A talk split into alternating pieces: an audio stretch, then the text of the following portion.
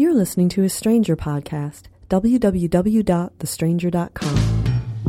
If you're stuck in a relationship quandary, or if you're looking for sexual harmony, well, there's nothing you can't ask on the Savage Podcast. One of the occupational hazards when you write an advice column is getting angry email, and, and not just angry email from people who are mad about things you've written. You get angry emails from people who are mad about stuff that other advice columnists have written.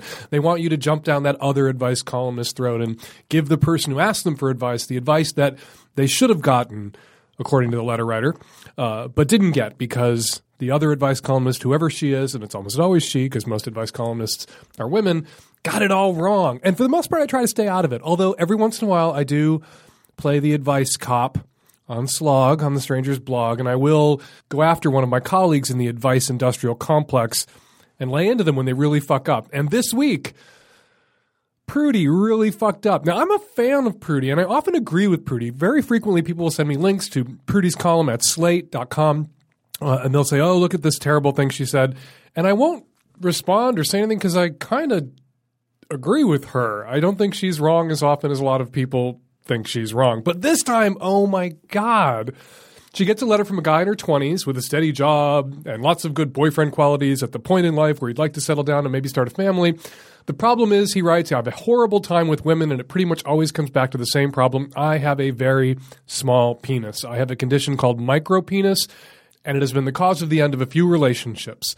One of my ex girlfriends couldn't stop giggling and said, Aw, it's so cute the first time she saw it. And he goes on about fearing that if he does find a woman who'll settle down with him and settle for his dick, she'll eventually cheat on him because she'll need a big dick in her at some point. She'll want that filled up feeling that only a big dick can provide. Prudy directs this guy with the tiny dick to dating sites for the disabled because having a small dick is a disability and non disabled women with small dicked men will cheat, whereas disabled women with small dicked men will not because disabled women aren't allowed to have preferences about penis size and, of course, should be happy with whatever they get. And at those disabled dating websites, says Prudy, small dicked men can find women, quote, for whom intercourse may not be the primary way of expressing their sexuality, but who want a physical connection. Close quote because, you know, obviously a guy with a small dick isn't interested in or qualified for or good at penis and vagina or penis and ass or penis and mouth intercourse, right? And disabled women, once again, never cheat, ever, right? It's like someone filled the water cooler at Slate this week with Everclear. Between Prudy on small dicks, let's pause and wipe that mental image from our brains quickly. Between Prudy on small dicks, writing on small dicks, and William Salton, or Salaton, I don't know how you pronounce his last name, writing about BDSM, it was really a banner week for sexual stupidity over at Slate. Everyone should, of course, be open to different types, and people with disabilities can be great partners and terrific lovers. Check out dating websites for the disabled is good advice for everybody, not just for guys with tiny dicks. And guess what? Some disabled women enjoy intercourse. Some of them have a preference for big dicks. And disabled women sometimes cheat on their partners because disabled women are human women, just like non disabled women are human women. Here's what Prudy really should have told her tiny dick reader. Biologically speaking, a dick is a big clit, and a clit is a big dick. And guess what? There are a lot of people out there with clits, bisexual women, lesbian women, trans men, who intercourse the shit out of their partners on a regular basis. And here's how they do it strap ons. You don't have to be a lesbian or a trans man to purchase a strap on. And guys with average to small dicks who want to take a walk on the hung side, you have options as well. Check out cock sheaths and cock extenders for sale at oxballs.com and other sex shops and sex toy stores. Prudy's tiny dick reader, he can have as big a dick as he wants whenever he wants or needs a big dick. The lesbians figured it out 20 years ago when the strap on revolution began. Now, there are, of course, some women, you know, they won't settle for a big silicone dildo and what they want is a big flesh and blood dick. That's their right. But a woman who falls in love with a small dick man may be willing to go there for him. And a bi woman who has used strap ons in previous relationships with women has already gone there. And if this guy is able to set his own ego aside, if he can learn to use a strap on expertly and without bursting into tears, if he can regard strap ons and cock extenders as his friends, the women he dates won't be faced with having to choose between being with him and having the shit fucked out of them on a regular basis by something big. They'll be able to have him and all the great big dick intercoursing that they want if he embraces the technology that the lesbians perfected. So Prudy's reader and anybody out there listening, if you've got a small dick, you just gotta like love and accept your dick and be over it and build yourself an awesome collection of sex toys. And remember that however small your dick is, I bet your fingers and tongue are of average or larger size, and you can employ those as well. And uh, as we've mentioned many times, studies have shown that women with partners with below average penis size tend to report higher levels of sexual satisfaction in their relationships because their partners aren't like, ta da, look, I brought a dick. It's hard. Now I don't have to do anything else, right? I just get to lay back while you dance on my dick. Small dick guys aren't like that. They try harder. They get their partners off more and more often and in different ways. To tell somebody with a small dick that he should retreat to websites for the disabled, stigmatizing both the small dick guy and people with disabilities at the same time. That ain't good advice. So I had to advice cop Prudy last week on that. Terrible advice.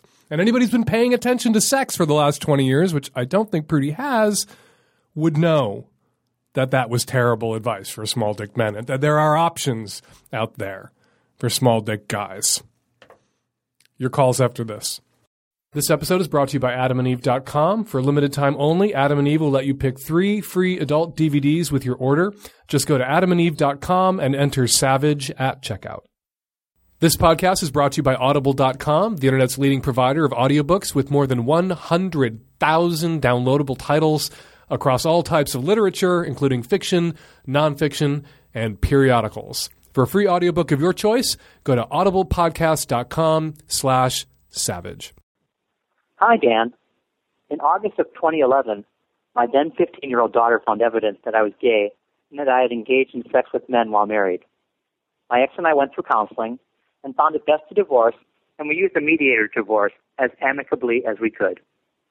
I moved out in March of 2012, and our mediated divorce was final in August of that year. I feel good that my ex and I then and now strive to have minimal disruption of our family life as much as we can. I moved out, our son was in college, and my daughter and my ex stayed in the house.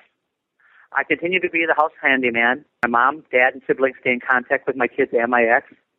I go to school, church functions that involve my children, as well as doing all that is asked of me by my ex. I'm truly trying to be a good man, father, and accept responsibility. Financially, my ex and I both are covering half of the family expenses. While my son, who is now 21, has dealt with the divorce, my infidelity, and coming out fairly well, my daughter, now 18, has not. My daughter has refused to speak unless in anger with me since discovering my infidelity and has demanded I stay out of her life for the last two and a half years.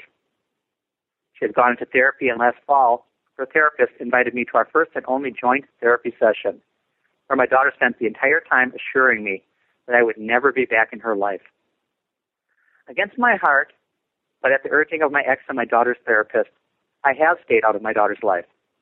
I attend all school and church events for both children, but when my daughter's events are over, I leave without congratulating her. At my daughter's request, I no longer send notes telling her how proud I am of her many accomplishments.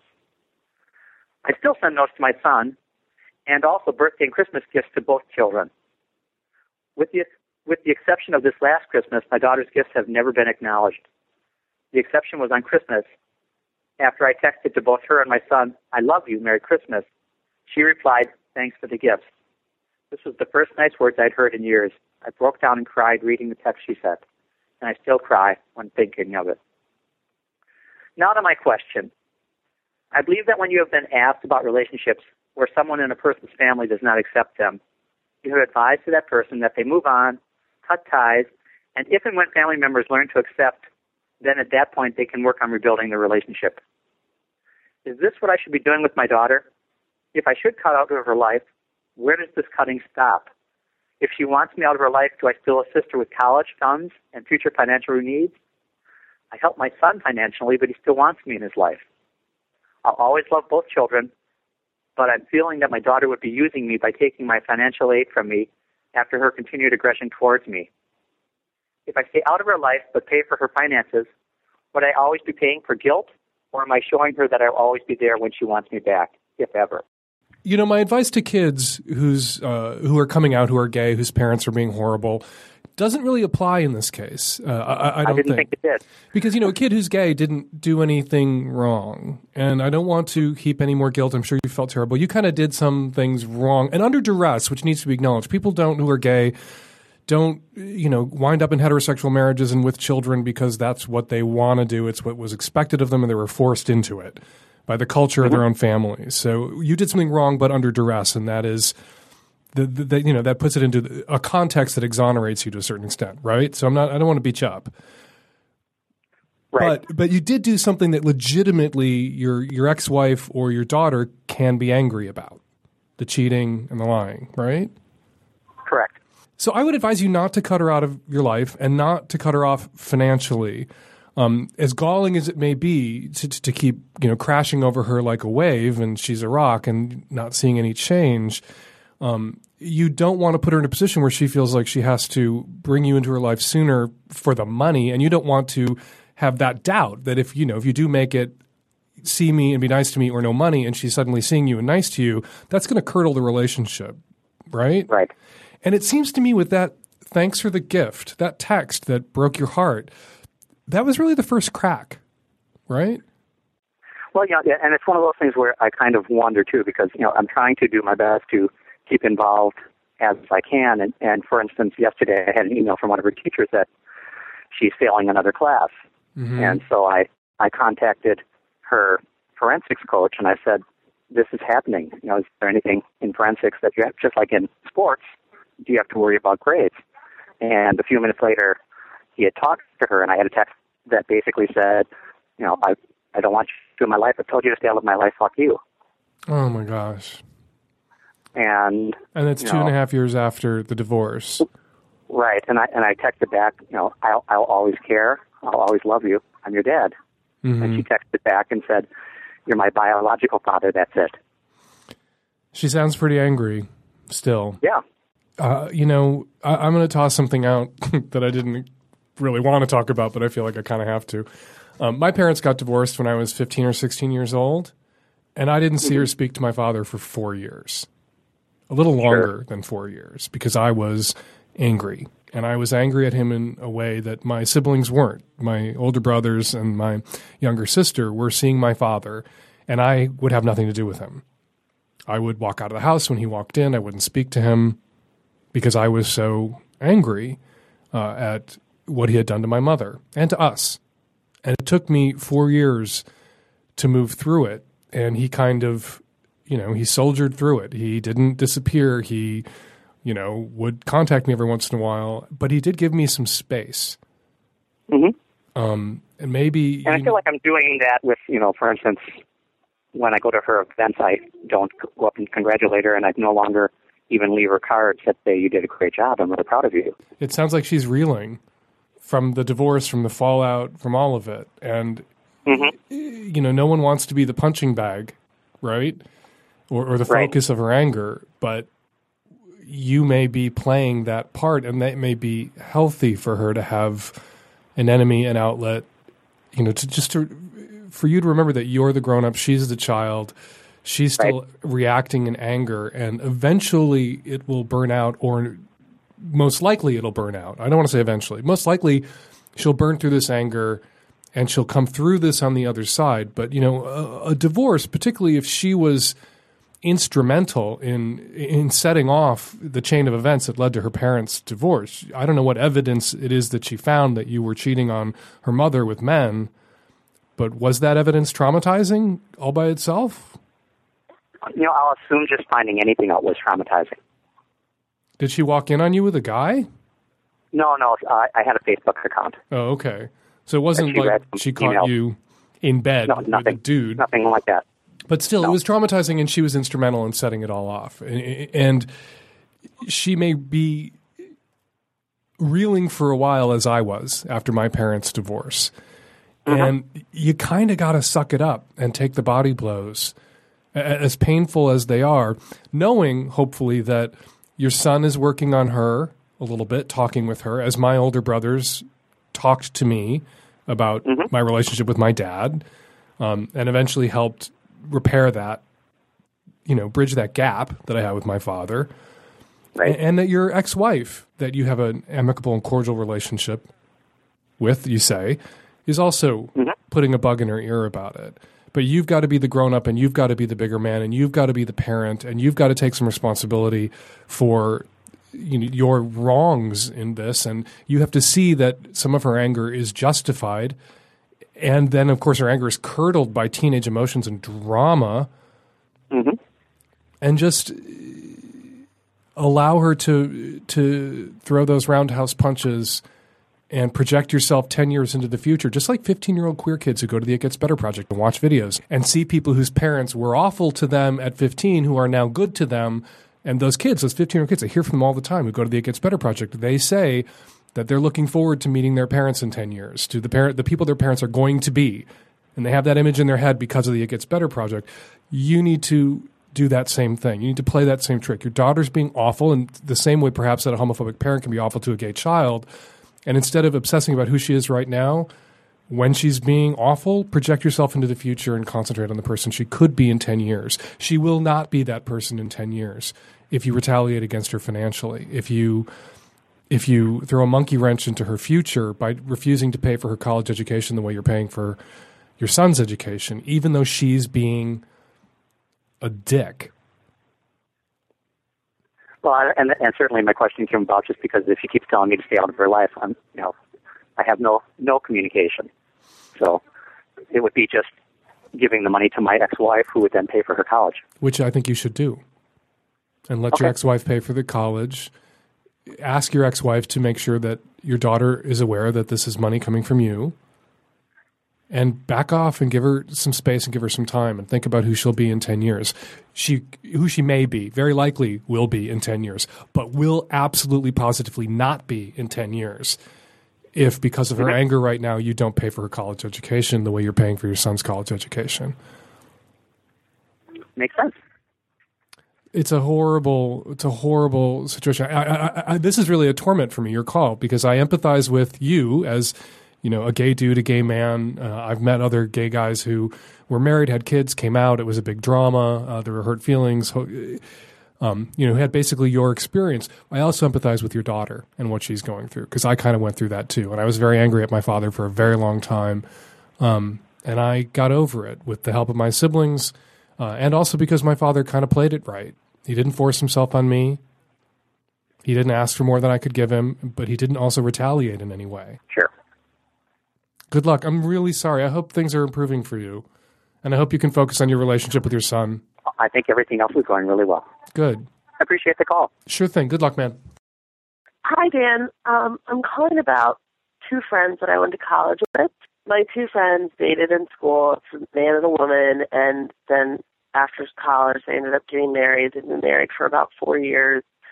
And um, the man in the relationship, great guy, adore him. We always sort of wondered if he was gay, but once he, you know, dated this girl and got married, and we loved them and we're friends with both of them. We're it literally was never another thought. Never came up again.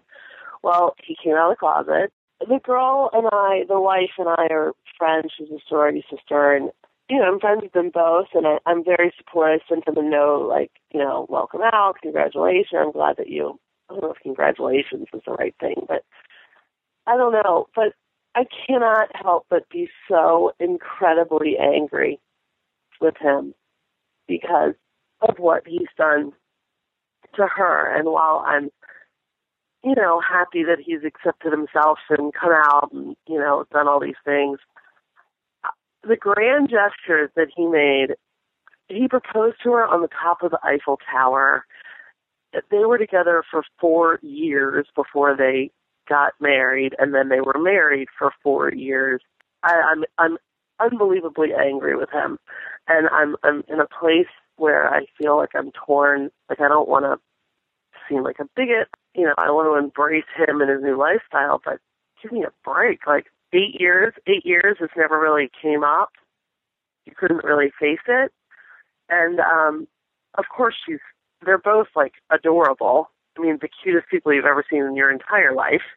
And she's a sweet girl and trusting and honest. And I mean, I just am angry with him, and I don't really know what to do. We're I'm back in a situation where I'm living back in the same town as them, so I'm going to see them both socially. I've seen I've seen him socially. I've seen her socially.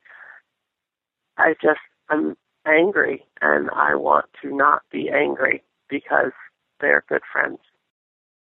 I don't see how this involves you. And you don't mention that your friend, who's being divorced by the guy who came out of the closet, is devastated or destroyed or angry herself, particularly. So you're, you know, being angry at him for what he did to her when she obviously isn't angry enough or devastated enough for you to even mention her feelings in all of this leads me to believe that you're inserting yourself into a drama that doesn't really involve you and this isn't about you. So back the fuck off and mind your own goddamn business. You do, uh, you know, however, you have a right to your feelings and you should feel the fuck out of your feelings because what else are you going to do with your feelings but feel them? And if you want to understand, if you want to wrap your head around what's going on with him, maybe you could talk to him about it and say, embrace how irrational you're being and say, I have these kind of irrational feelings of anger about you coming out, particularly because you were, you know, the top of the fucking Eiffel Tower for the proposal, which is really a gay thing to do, by the way. And, and you know how four years courtship, four years marriage.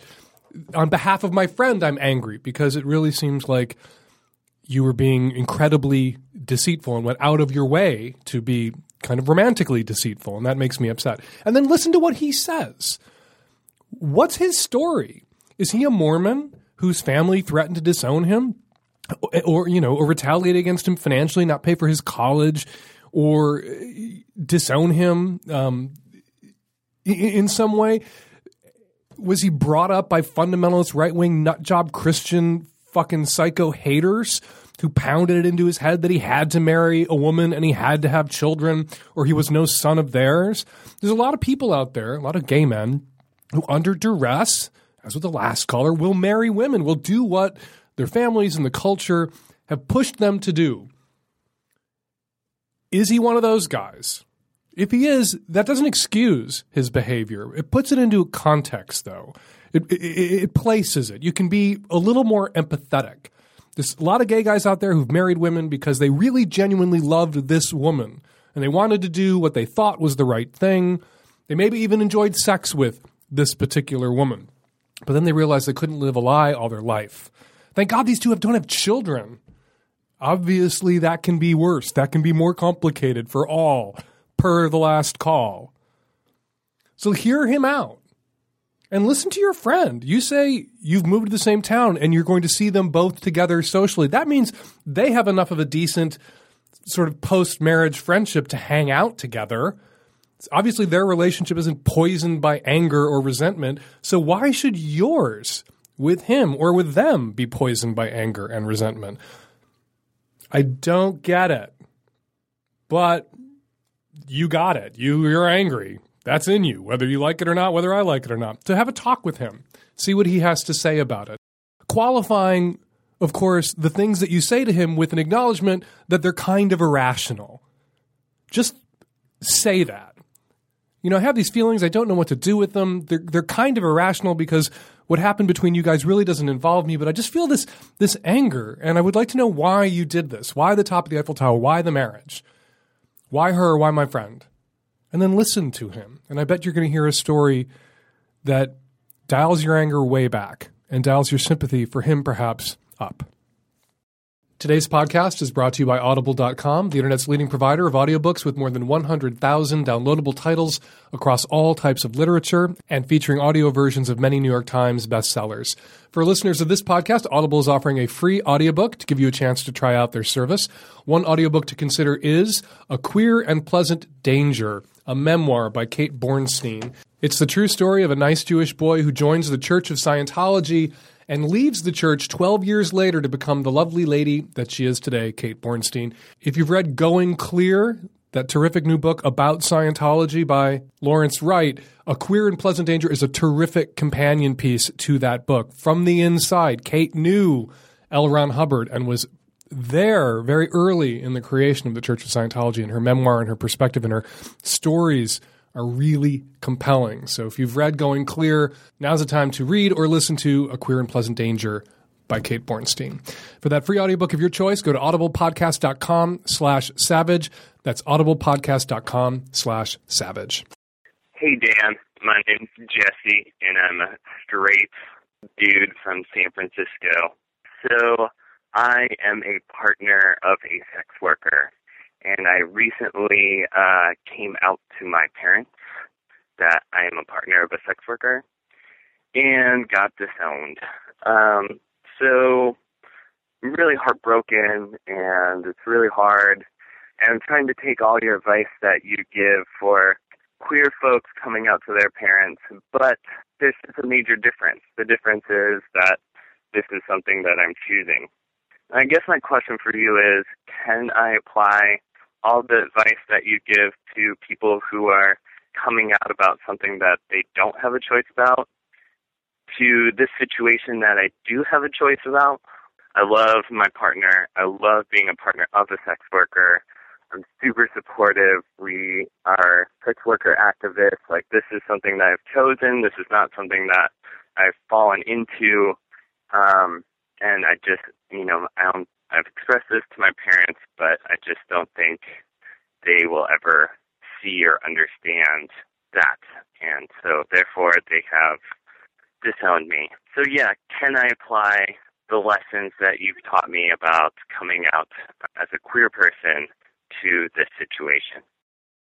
So, listening to your call about two thirds of the way through, uh, I made a note here on my notepad that says need to know basis.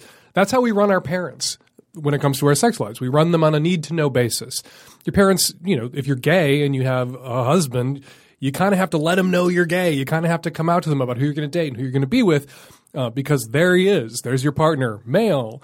Um, so they need to know that what you do to him, what you do with him, the, the sex life that you two have together, the particulars of it, the details, they don't need to know that. So you don't tell that to your parents. You don't overshare. Your parents don't want to hear about the details of your sex life any more than you want to hear about the details of theirs. They ran you on a need to know basis about them if they were good parents, and you run them on a need to know basis about you. So halfway through your call, it's like, why did you tell your parents that your girlfriend was a sex worker? Did they need to know that?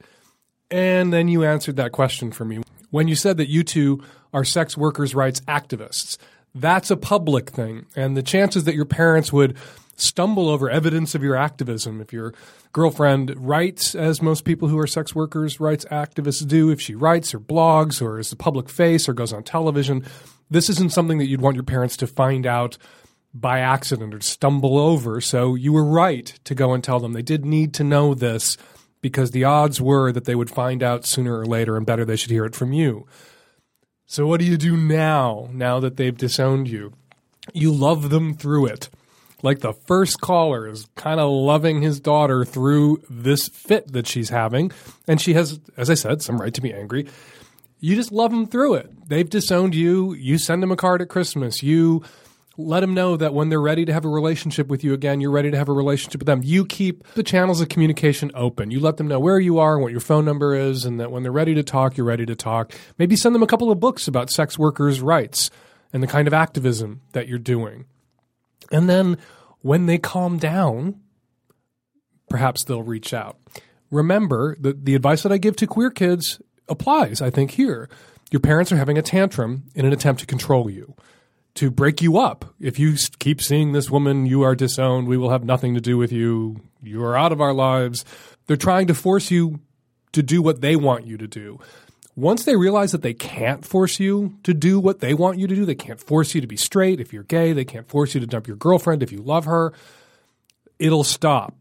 But the tantrum is going to continue for a while because they ha- it has to get through their thick skulls that it's not going to work, and that takes some time. So stand your ground don't go home, don't see them. Keep those channels of communication open, and hopefully they'll come around in time, as most people's parents do once they realize that tantrums don't work for parents any more than they should be allowed to work for toddlers. This episode is brought to you by adamandeve.com. For a limited time only, Adam and Eve will let you pick three free adult DVDs with your order. Go to adamandeve.com and order almost any one item at 50% off. Choose a new adult toy, lube, or almost anything from over 18,000 adult products. Then at checkout, enter offer code SAVAGE and you'll get to choose three free adult DVDs. That's right, you get to choose your own DVDs. Plus, receive a free mystery gift and free shipping on your entire order. Choose from all kinds of genres for both gay and straight folks. And now you can also shop on your mobile phone at Adam and Eve. That's adamandeve.com and enter Savage at checkout. Hi, Dan. Um, I have a question about light S&M films and whether or not I should tell my boyfriend that I want to make one. I really like to um, dominate guys. I like to do uh, perform light BDSM on them. I, w- I really want to make a video where I am like dressed as Catwoman and um I degrade or like do humiliating things to a guy. Um, but I don't think that my boyfriend will um be on board with this because we've had kind of like a tumultuous sexual history. Like he waited um one and a half years not having sex with me just so we could be together. And now we're a couple and we do have sex, but entirely open with each other. So I feel like this is not a good time to ask him. But I really want to make this movie. And uh, I should also add that he knows I get FetLife and he knows I write erotic stories, but he doesn't know about this movie. And I don't think it's a big deal. I think it's r- rather harmless. And um, I'm going to be making a lot of people very happy, and I'm not going to be degrading myself. So um, let me know whether or not you think that he deserves to know about this. Just an example. Let's say that I wanted to paint the house that I live in with my husband bright pink or fuchsia or purple, some horrible phosphorescent color. And I didn't think it was a big deal. But Terry did. Well, because Terry would think it was a big deal, then it's a big deal for me too, whether I like it or not, whether I think it's a big deal or not. It becomes a big deal because it's a big deal for my partner. And because he's my partner, I have to take, because he's my husband, I have to take his feelings into consideration when I make decisions, even about things that wouldn't necessarily impact us both. Let's say I wanted to get a tattoo on my face. It's my face. I should get to do what I want with it. Well, that impacts him. I have to take his feelings into consideration about face tattoos, and he is very face tattoo negative. Let's say I wanted to be in a movie where I did something crazy that he didn't want out there that might implicate him in some way, that people make, make assumptions about our relationship if I'm in that movie. Well, I have to take his feelings into consideration even then. So I, I would urge you, you know, sounds like you're young, new relationship, you've with a guy who was in a kind of delicate state and you've nursed him to a place where he's fully sexual and you guys are getting along and things are good, now might not be the time to to push the envelope and there will be other fetish films in the future. So I think your best course would to go to him now and say, "You know I have I'm on FetLife and you know that there's this dimension to my sexuality that doesn't really interest you and you're good enough to let me express it in these ways. I write porn, I'm on FetLife you know, I have this opportunity to be in this film, and I'm not going to do it because I know that you wouldn't like it right now. But just so you know that uh, sometime in the future, I would really like to do this sort of thing. So I hope as we grow and become more comfortable together as a couple, and our love gets stronger and you get more secure, that we'll reach a place where this won't be a big deal to you. And if you say that to him, I think he'll reach that place more quickly. If you just run out behind his back and make that film, you're writing the death warrant for this relationship. You're going to violate him.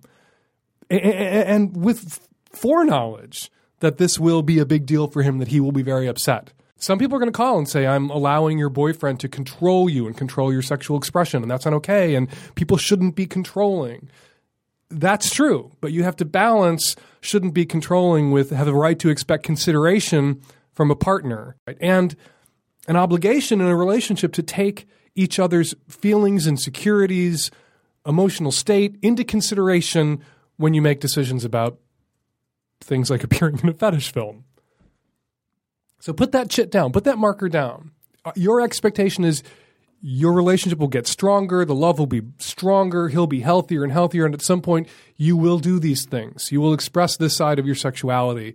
Um, and, and if he's not down with that over the long term, maybe you should end this now. But right now, taking into consideration who he is and where he's at, who you guys are together and where you're at together, you're going to give it a pass. But someday you're going to want to do this. You're going to want to make a couple of these films and you want to make it with his blessing. And I think you're likelier to get his blessing and get it sooner if you pass on this opportunity now.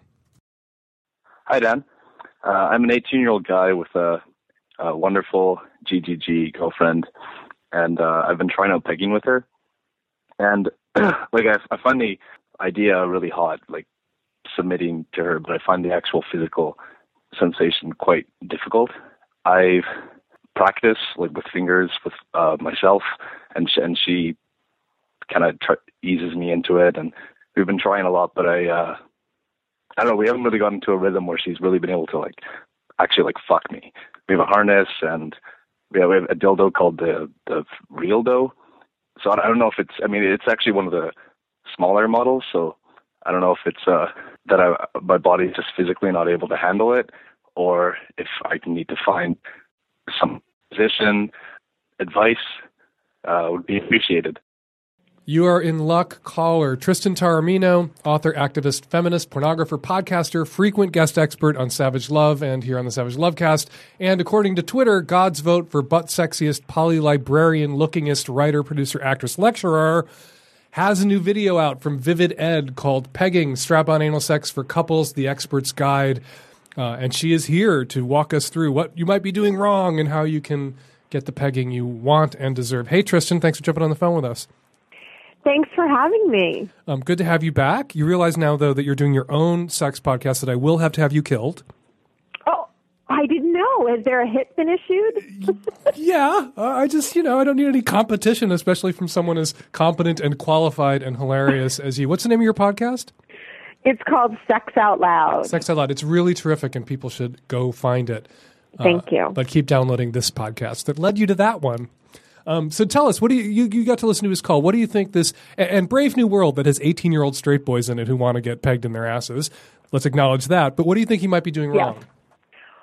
Well, I'm not sure the exact dildo that he referenced. I don't know if he said Feeldoe or real dough, but my I suspect the dildo might be too big.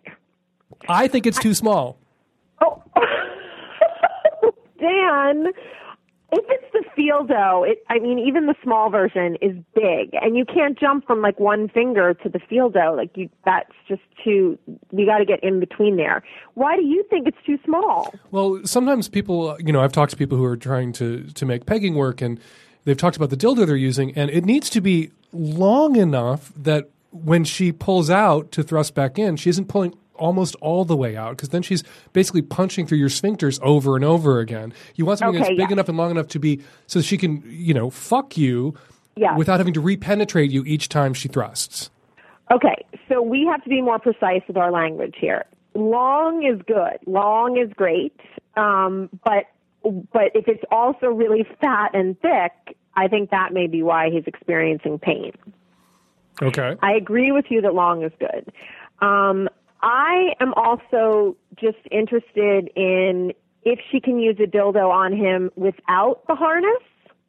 Hmm. I feel like that you know we, he said fingers and he said they've warmed up but i want to see the her to use the dildo on him without the harness take the fucking part out of it for a second hmm and see if they can get a rhythm going just with her hand and him getting used to that particular dildo. I feel like that's a, a, safer bet and then they can start experimenting with her strapping it on because if she's never done it before, you know, it takes a little bit getting used to. Those of us who weren't born with a penis, when you strap one onto your body, your your center of gravity shifts and you got to like really figure shit out. It's hard. I hope so. It better be. It's always hard. It's a strap on. You you like start using muscles that you didn't don't normally exercise. Um They should also, uh, you know, he did at the end sort of, you know, quickly throw out that do we need to try different positions? Like, yes. If you've been doing it in the same position every time, that could be the problem. When and know, that's an interesting quandary because for a beginning pegger, for her with the strap on, I would say doggy style is really easy because you've got a clear view of where you're going. He can shift his body slightly to get a different angle, and you can grab onto him for some thrusting power and some leverage. But for him as a beginning receiver, I would recommend spooning because I think that spooning can be a little less intimidating. You can't go super deep in spooning. Mm-hmm. And I, I feel like the more shallow penetration may be a little bit better. And, and you can't like jam it in there really hard God, when you're in point, spooning. Uh huh. But but the thing is, when you're if you're an inexperienced pegger in spooning, that can feel like a really awkward position. There's also him on his back and her between his legs, sort of anal missionary, they call it. Some people think that's not possible, but that is possible. And then Where they can he make folds his legs over. right. He pulls his legs up, and they can then make eye contact, and, and and he can breathe. And I think that's really important. You know, one of the problems with doggy style for novices or spooning even is you really aren't looking at each other's faces, and it might be hard for her to judge you know the the speed at which she's penetrating you and it's really important and a lot of people with anal make this mistake particularly straight couples who who you know had a lot of vaginal intercourse and expect the butt to work kind of just the same and it doesn't work at all the same. At all it's very different. So Right. the, the pace of penetration has to be much slower. You have to give the penetrated party a chance to breathe and adjust. And the fucking when it starts is millimeters. Like a little out a little in a little out a little in a little out a little in. And you build up to slamming away porn star style. Right, exactly. And also, I think you have to realize, as you know, that even those millimeters feel really good for the receiver because everything feels magnified when it's in your ass. So, so you don't have to do that much work to. that's why i keep my car keys there i never lose them really They're, intense. they're magnified in my ass. I always know They're where my car keys are if I keep them in my ass. Yes. So I think they do need to experiment with positions, um, and I think they need to get comfortable with the toy before she puts it on her body. And lay in a few more toys, a few other dildos of different sizes. And don't, you know, sometimes it is, the problem is too big and people's eyes are bigger than their asses. uh, Right. And they're too ambitious. But paradoxically, sometimes they're using too small a dildo. If you're, if you're using some sort of ridiculous little dolphin dildo or, or, or some tiny little dildo because you're really scared, that can actually be worse than some not quite as big as the shit you took that week, but close. I really love this dildo by Vixen Creations. It's a silicone dildo. They call it Mistress. it's long and thin, and it's got a nice little head, but the head's not too fat or chunky. I think it's the best first strap-on dildo. And also, you, just really quickly, and I, I think you would agree with me on this. For straight guys who are interested in pegging or anal play, a butt plug is a great starter toy because you put it in, it stays in, and then you can fuck and you can have an orgasm while there's something in your ass, and you can begin to associate being penetrated with that kind of pleasure. And it does heighten your orgasm when you have a butt plug in your ass, and it doesn't move around, it doesn't fuck you. And I think that's a really important sort of psychological hurdle to clear for a lot of people that there's something in my ass and I just came. And to I'm make that association. if they also skipped a step. I, you know, the the the fingers, and when he described it, it seemed kind of uninspired. I feel like maybe he's so focused on pegging that they rushed through all the other yummy things that you can do before pegging. Because they're too goal oriented. They're too straight about it. That the, the the point if the point is to get a dick all the way up your ass, you don't want to hurry toward that. You will get hurt. No. No, so I agree about the butt plugs for sure, and other toys, and just getting really, really comfortable with anal play before you progress to the next thing. The video is called "Expert Guide to Pegging: Strap on Anal Sex for Couples" from Vivid Ed, created by Tristan Taormino. You can find out all about her stuff and everything she does, including her rival podcast, at www.puckerup.com. Thanks so much for jumping on the phone with us, Tristan. Thanks, Dan. Hi, my name is Damien, and um, I'm just curious about the debate you were going to have. That the guy said name the time and place, and you said your house for dinner. Um, I didn't ever hear a follow up of that. Maybe you did, and I just missed it. That debate happened. If you go to YouTube, look up Dan Savage versus Brian Brown, the dinner table debate pops right up. Mark Oppenheimer, who is the moderator from the New York Times, he wrote about it in the New York Times. Brian Brown wrote about it on his blog. Uh, there's a lot of commentary about it. I haven't written about it or really said much about it until nowish. I have a book coming out in May called American Savage, and there is a chapter in that book, 10,000 words, on the dinner table debate, me versus Brian Brown, from my perspective and how it all went down. The title of that chapter, Bigot Christmas, which is kind of how it felt at our house because Brian Brown was coming to dinner and we had to clean the house like it was Christmas. We were dusting everything because there was a camera crew and photographers from the New York Times. So it was Bigot Christmas, Terry said.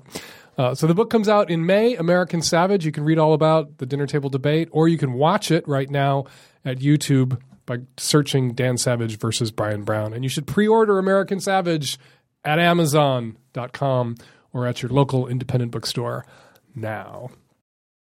Uh, hi, listened for a long time, and uh, just listened to podcast number 328, uh, specifically the bit where the guy's standing outside the dressing room. Uh, he's just being creepy and needs to realize that and cut it out. But a lot of us do realize when a situation is potentially creepy particularly I've noticed when I'm, uh, you know, walking somewhere. I work nights, so I tend to be, you know, out moving around at night a lot. And with only one or two exceptions, if I happen to be walking behind a woman on the street, she's either oblivious to the world around her, or in most cases, you know, starts to be visibly a little bit nervous.